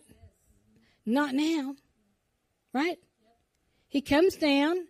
We go to be with him. Then we all help Jesus take over, right? At that point, I get, get Stan stuff. He can explain it better than me. All right, but they believe that we're in the millennium right now for the thousand years, and they're, they guess they think they have a thousand years to take over all their realms, their mountains of influence. The followers believe that the covenant we are under right now is a covenant of grace. I said I agree. I agree with that. They also believe that the Christian church has replaced Israel, and we are now in the millennial kingdom of God. Under the covenant of grace, it's the Christian's responsibility to rule the world and have dominion over it. I would love for that to be the case. I would love for us, the Christians, to rule the world. Those that really follow the Word of God. Anyway. Also, time for advertisement. Take one, right? Get Stan's books and DVDs on all this information about Bible prophecy. Get them, I mean, go to theprophecyclub.com and order them all. Just get them all and hand them out, and, and that'll help you to understand where we really are at. The problem is, even if the Christians are saying we're going to take over the world, or take over America for one thing, that's what they want. You know, they're just lifting that that that haughty spirit's just lifting up. Unfortunately, America. I mean, you know, what's it say? That destruction comes because of haughtiness, is what it says. Because of haughtiness, it destroyed. So, do we want to be destroyed? I think we're going to be, but it's not going to be because we want to be. But we have to understand that the problem is that there's still sin. You know, even if they were successful in these seven mountains, the problem is still S I N, sin. So let's look at the symptoms of the, the dominism, dominionism, excuse me. Bypasses the cross, it emphasizes the kingdom message and de-emphasizes the gospel of salvation. Jesus teaches when Jesus died on the cross, he still didn't just quite defeat Satan. He still didn't just quite defeat sickness and disease. He still didn't quite defeat all the sin out there. That's not what the Bible, Bible says to me. They teach that it's our responsibility, the church, to finish the job. Salvation through grace is something that they mock at in the real world. I mean, in the real realm of things, they're mocking it. We say, yeah, we're under grace and mercy. Praise the Lord.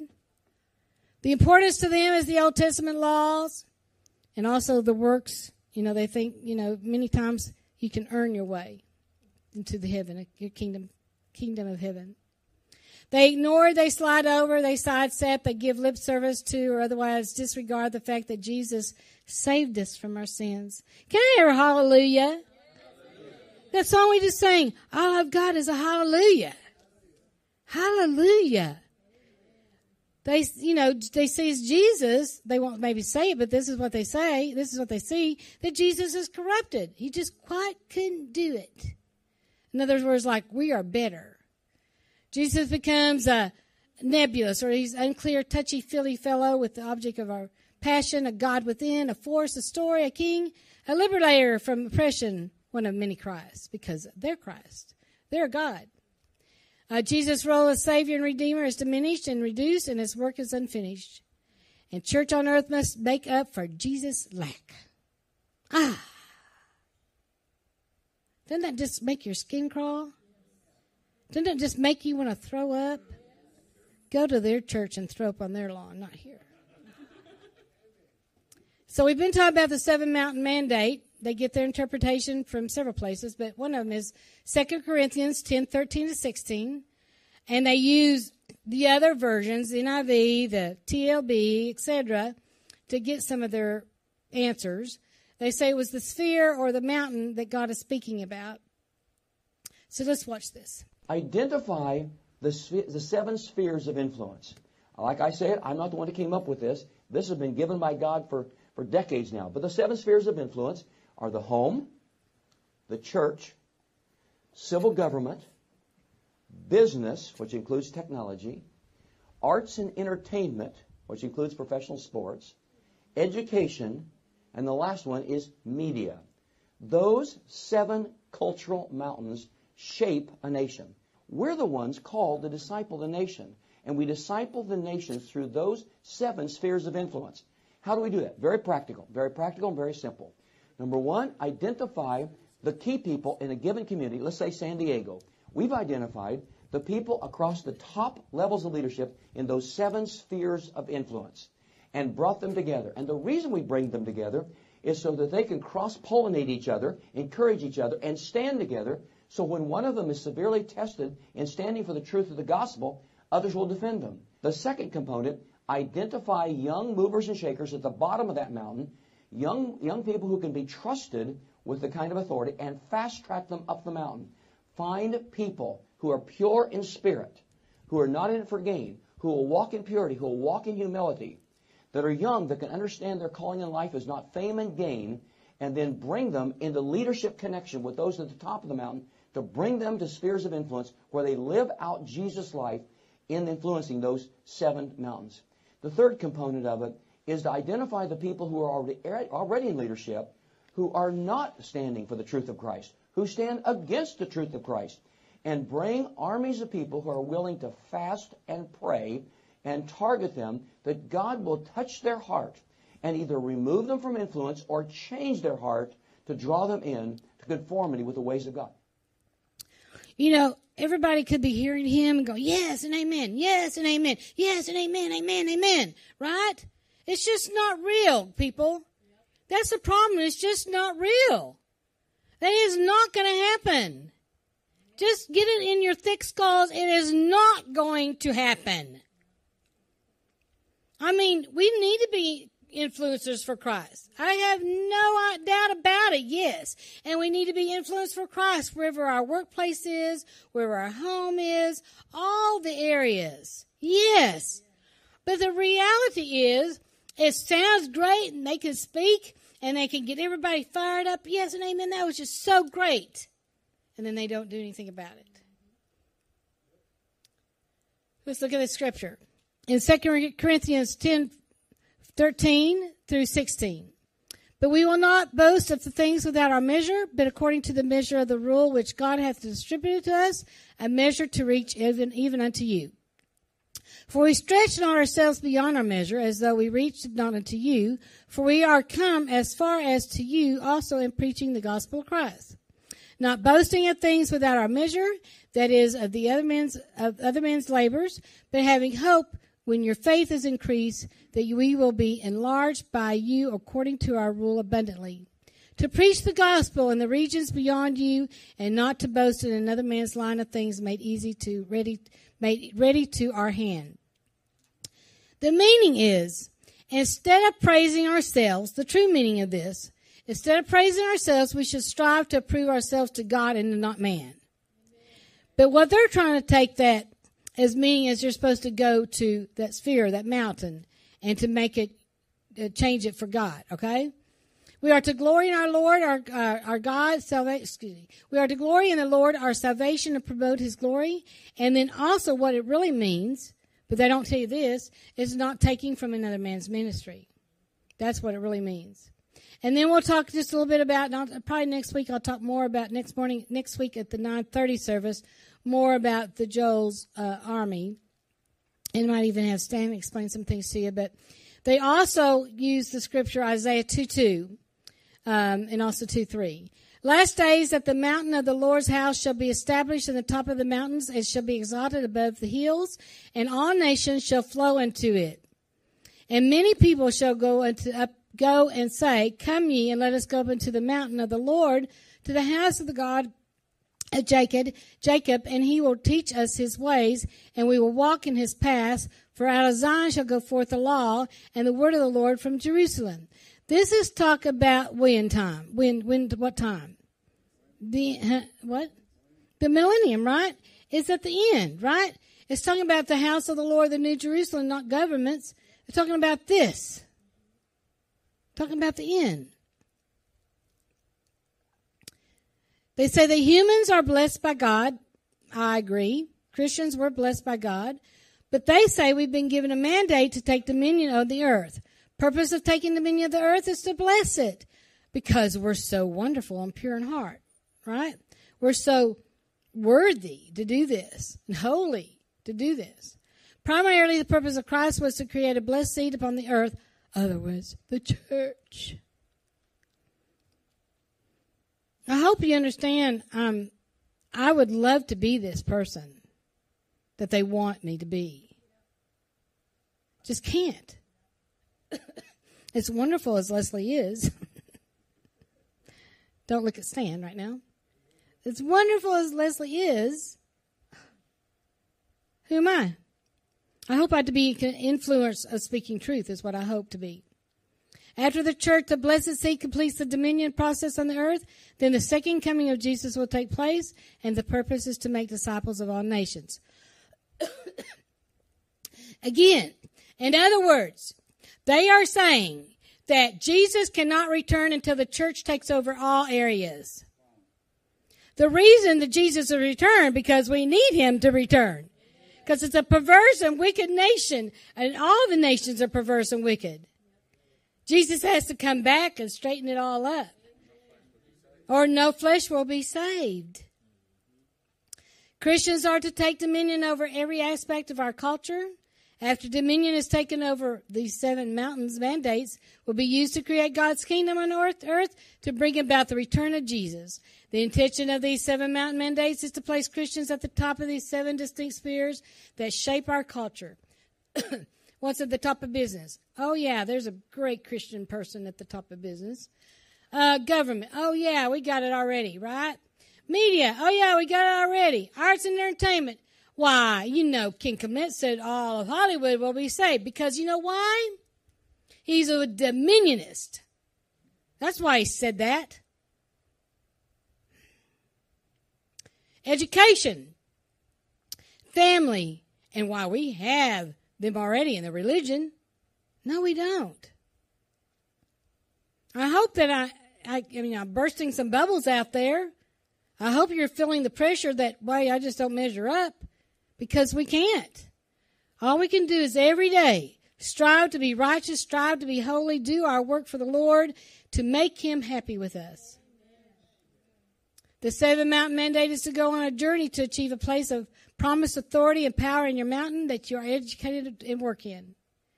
But however, the warning is that they want you to be subject to the leadership of their false prophets and apostles. They want you to be directly under them. They believe that uh, the world needs to take the shape of Christianity. They, they, they talk about these seven mountains, which these mountains are religion, family, education, government, media, arts and entertainment, and business. And they believe that if you uh, uh, take all of these for Christ and uh, you go in to each one of these mountains and influence it uh, for Christ, then Christ can take over these mountains. And they believe after Christ has taken over or has influenced effectively all seven of these mountains, that he will return at that point. So basically, I like to say this: that dominionism is is basically stating that Jesus can't return until there is no need for him to return. because if you take over all of these mountains for Christ, then there's absolutely no need of Christ to come and take them over. You've already He's already taken them over through us. So. Uh, the, the, the, understanding is nothing but the New World Order repackaged for Christians. Uh, the New World Order is trying to infiltrate every understanding, every religion, every ideology. Um, it's it, and this is no different. It's the New World Order uh, uh, taking over uh, the mindset of Christians, so that when they come out of the gate, you know, no longer are they concerned about their families, their husbands, their wives, their children. No, their sights are set on something greater, and that is influencing uh, religion or influencing the media or in education, influencing the understanding of family and government. They want to march on Washington. They want to be on CNN. They want to be in Hollywood, in movies, in pictures. They, they're setting their uh, sights to something greater than what God has created us to be. God created us to be lights uh, the way we are. He created us to be good husbands and good wives and to raise our children. Um, but they want us to aspire with this seven mountain strategy to be something greater in this life. And of course, we understand that is the name of this DVD, The Pride of Life. That's what that is, just the pride of life, trying to be better in this life and using these things to be better. The seven mountain theology, my next point, has not been successful. That's the thing. There is no example of success for this seven mountain understanding. No one has done it. I'm trying to figure out who has been successful in this. It is preached and propagated by people who, or by people that have no proof of its effectiveness and thusly cannot prove it to be an effective doctrine. Most of those that preach this theology have left the very avenues of influence they speak of to teach others how to be effective in being influential in those same avenues that they abandoned. So I, I, hope you just understood what I said. If th- these guys are in corporate America, they're in Hollywood, they're wherever, they get out of there because they know they have no influence. They're not turning businesses around for Christ. They're not turning Hollywood around. They're not turning movie roles around. They're not uh, uh, turning the music industry around. They're not. They have no success, so they get out of it to step back and teach a congregation how to do it. So basically, they couldn't do it, but now they're teaching people how to do it. That is insanity, unless you have an example of it, because we don't have biblical example of any of it. Uh, there's no Bible for it, so we need your example. So prove to us that what you're teaching is actually viable and can actually happen. Don't just quit corporate America because you're tired of it. Go into ministry to teach people how to influence corporate America. Why didn't you influence it? Where is your success? Success in it. Y'all, this is just, I mean, this is past dumb. I like how you said, this is just past dumb. oh my goodness. So you get the point? That's why that uh, video from the last, last hour I spoke said, you know, he was telling you, teaching you about the seven mandates and how to do it. And he says, we need to raise up these young children or young adults and, and get them just, you know, uh, that are holy and pure and of heart and and they can go to do the work because I guess they weren't good enough, right? They couldn't get the job done, so it's going to be their, it's going to be your fault. Be your fault, Michael. You didn't do it. I mean, that's what they're trying to say. They're trying to point fingers when our leaders are already, they have fallen. They couldn't do it. Uh, but did you see some of the pictures from some of those uh, big name preachers already? Yeah. Uh, take dominion over the seven mountains does not take away the sin issue. We know that. If we don't see sin completely vanish, then the kingdom of God will not be on earth. When Christ returns, he will bring the new heaven and earth, and only Jesus can do away with sin. Only he will come back and take over the kingdom. Can't have your own kingdom. Can't make your own kingdom like for, make it so perfect that Jesus will finally return. Sounds great, but it's just not a reality. Do not love the world. First John two fifteen says, Love not the world, neither things of the world. If any man love the world, the love of the Father is not in him. Teaching a person to go after the lust of the flesh is what I think they're doing. Teaching a person that possessions and the things of the world are what is important, not Jesus Christ. It's about boasting on self-esteem at the expense of the gospel. Important to hang out with big name actors, government officials, etc. Most likely we'll have to become involved with one of the secret societies. And I'll show you next week That's exactly what they've done. In Galatians 5:26, let us not be desirous of vainglory, provoking one another, envying one another. Again, it's the pride of life is what they're doing. But beware, because all these things, whether they call it kingdom now, replacement theology, dominion now, new apostolic uh, reformation theology or theophany, whatever they call it, what they're trying to do, like all these others, like about Shekinah, the mysticism, the Kundalini, all these things. The bottom line is they're trying to teach you and train you to believe that you are a God. Because they believe they're a God. They believe their false prophets and false apostles and prophets are gods. That's why they want you to follow them. And they're going to teach you and train you how to be a God. That's their bottom line. Can we say Hinduism? A false religion here? That'll straight take you straight to where? Hell. I mean, they're getting away from believing that Jesus is the only answer to believing that they have the answer. Believe that secular and non-Christian society will never succeed. In other words, they got to do it. As the body of Christ, they say, we are Christ. In other words, we have his divine nature, saying we are all gods. And here it is, Stan. The rapture for everyone will be caught up emotionally when he returns. Believe that all prophecies regarding future Israel, both in the Old and New Testament, actually apply to the church, which we have talked about. They're saying that we are Israel and that most of them teach that there's not even gonna, there's not a rapture. That's why they don't even get concerned about what you say, Stan, about the rapture. Because they, that's a bunch of baloney, that guy. You know, and all the time stand and say, we are wicked. We're in a perverse nation. Y'all need to straighten up and turn to Jesus with your whole heart and be saved. That's what he's trying to tell you. And then there are also some, a few of them are saying we're just going to be, you know, taken out of here, all this mess. But the, the big part that they're teaching now is that, oh, we're, we're just going to stay here until, you know, go through the millennium and you know, we're just going to be emotionally caught up because Jesus will be returning. That's that they don't even they don't even that's why it's not even important to them to talk about the rapture of the churches. They say the church has replaced Israel and that the fulfillment of prophecies to Israel pertain to the church is known as replacement theology. It's unbiblical. The promises to Israel will be fulfilled in Israel, not in the church. That's what's going to happen. It's going to be in the Israel, not here. God's blessing to Israel are eternal and they are without recall. Amen? It will happen there. I'd like to have a lot. It sounds so good to be true.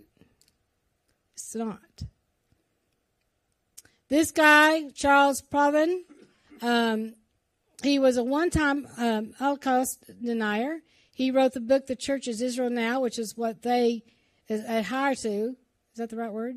Adhere to. Adhere to. Um, but later in life, before he died, um, he rejected the Holocaust denial after investigations showed him that it really was true. But the others out there that are in replacement theology still want to believe that the church is Israel now. You Christians are, church, are Israel now. Uh, replacement theology says that the church has replaced Israel. It's false. It's not biblical. And God's blessings to promises to Israel are forever and have not been taken away. Amen. Next week at the 9:30 service, I'm going to show you some things about the false prophets and apostles. Uh, they've joined now with the Kingdom Now theology, the New Apostolic uh, Reformation, um, uh, theonomy, theonomy, and things like that. They have joined all those, and like I said, most of them have to join secret societies to be able to be influenced by the government officials and so forth. And I think you'll be shocked at some of the government officials that are in this. It's called the, they even have the Dominion flag. Did you know that? It's a Dominion flag. It says, um, what's it say? Something, something about heaven is whatever. I can't remember now. But it's a Dominion flag, and many of them are showing that flag, and they believe that they are already making changes in the world. I'd like to think that there's changes in the world, wouldn't you? for the good. There's changes, but I don't like it. We got to get on our face, guys. We have got to get on our knees praying. Moms and dads, pray for your children. My goodness, it's a wicked world out there. They're teaching them lies. You have to undo some things when they come home. And then, you know, those in, that are in universities. Gosh, I pray for our young people because they're getting they're getting bombarded with it every day, every day, every day. So many wrong teachings and lies out there. Yeah, they're brainwashing them. So they might have been a strong Christian as a young adult, a young child, but when they get to be a young adult or adults, they've turned away. They've turned away. And we don't want to see that happen. We don't want to see that happen. I would like to think that we're going to be able to take over these seven mountains, but it's just not it's just not true. The better thing is to do is to lead others to the Lord, to preach the gospel, go into the nations, and support these ministries that are teaching you the truth. Instead of getting so hopped up into the lie and getting the warm fuzzies all feeling when it's just lies out there and propaganda. Where are you putting your seed? Where are you supporting you? I mean, because wherever you put your seed is what you support. What you reap, right? What you sow, you shall reap. What you sow, you shall reap. And if you're sowing into lies, you're going to believe more lies. But if you sow into truth, you're going to believe truth. I hope you got that. If you sow into truth, you receive truth. If you sow into lies, you're going to continue to believe the lie. It's better to come out of there. Come out of them, my people, he says. Come out of it and don't support it. And let them know that you're putting your foot down and saying, This is a lie. You're not teaching me the truth. That's what's going to happen. I want you Christians to rise up to be God's army, the true army of God. Speak the truth wherever you go and support those that are bringing the gospel to the nations. God bless. I'll see you at 9:30 next week.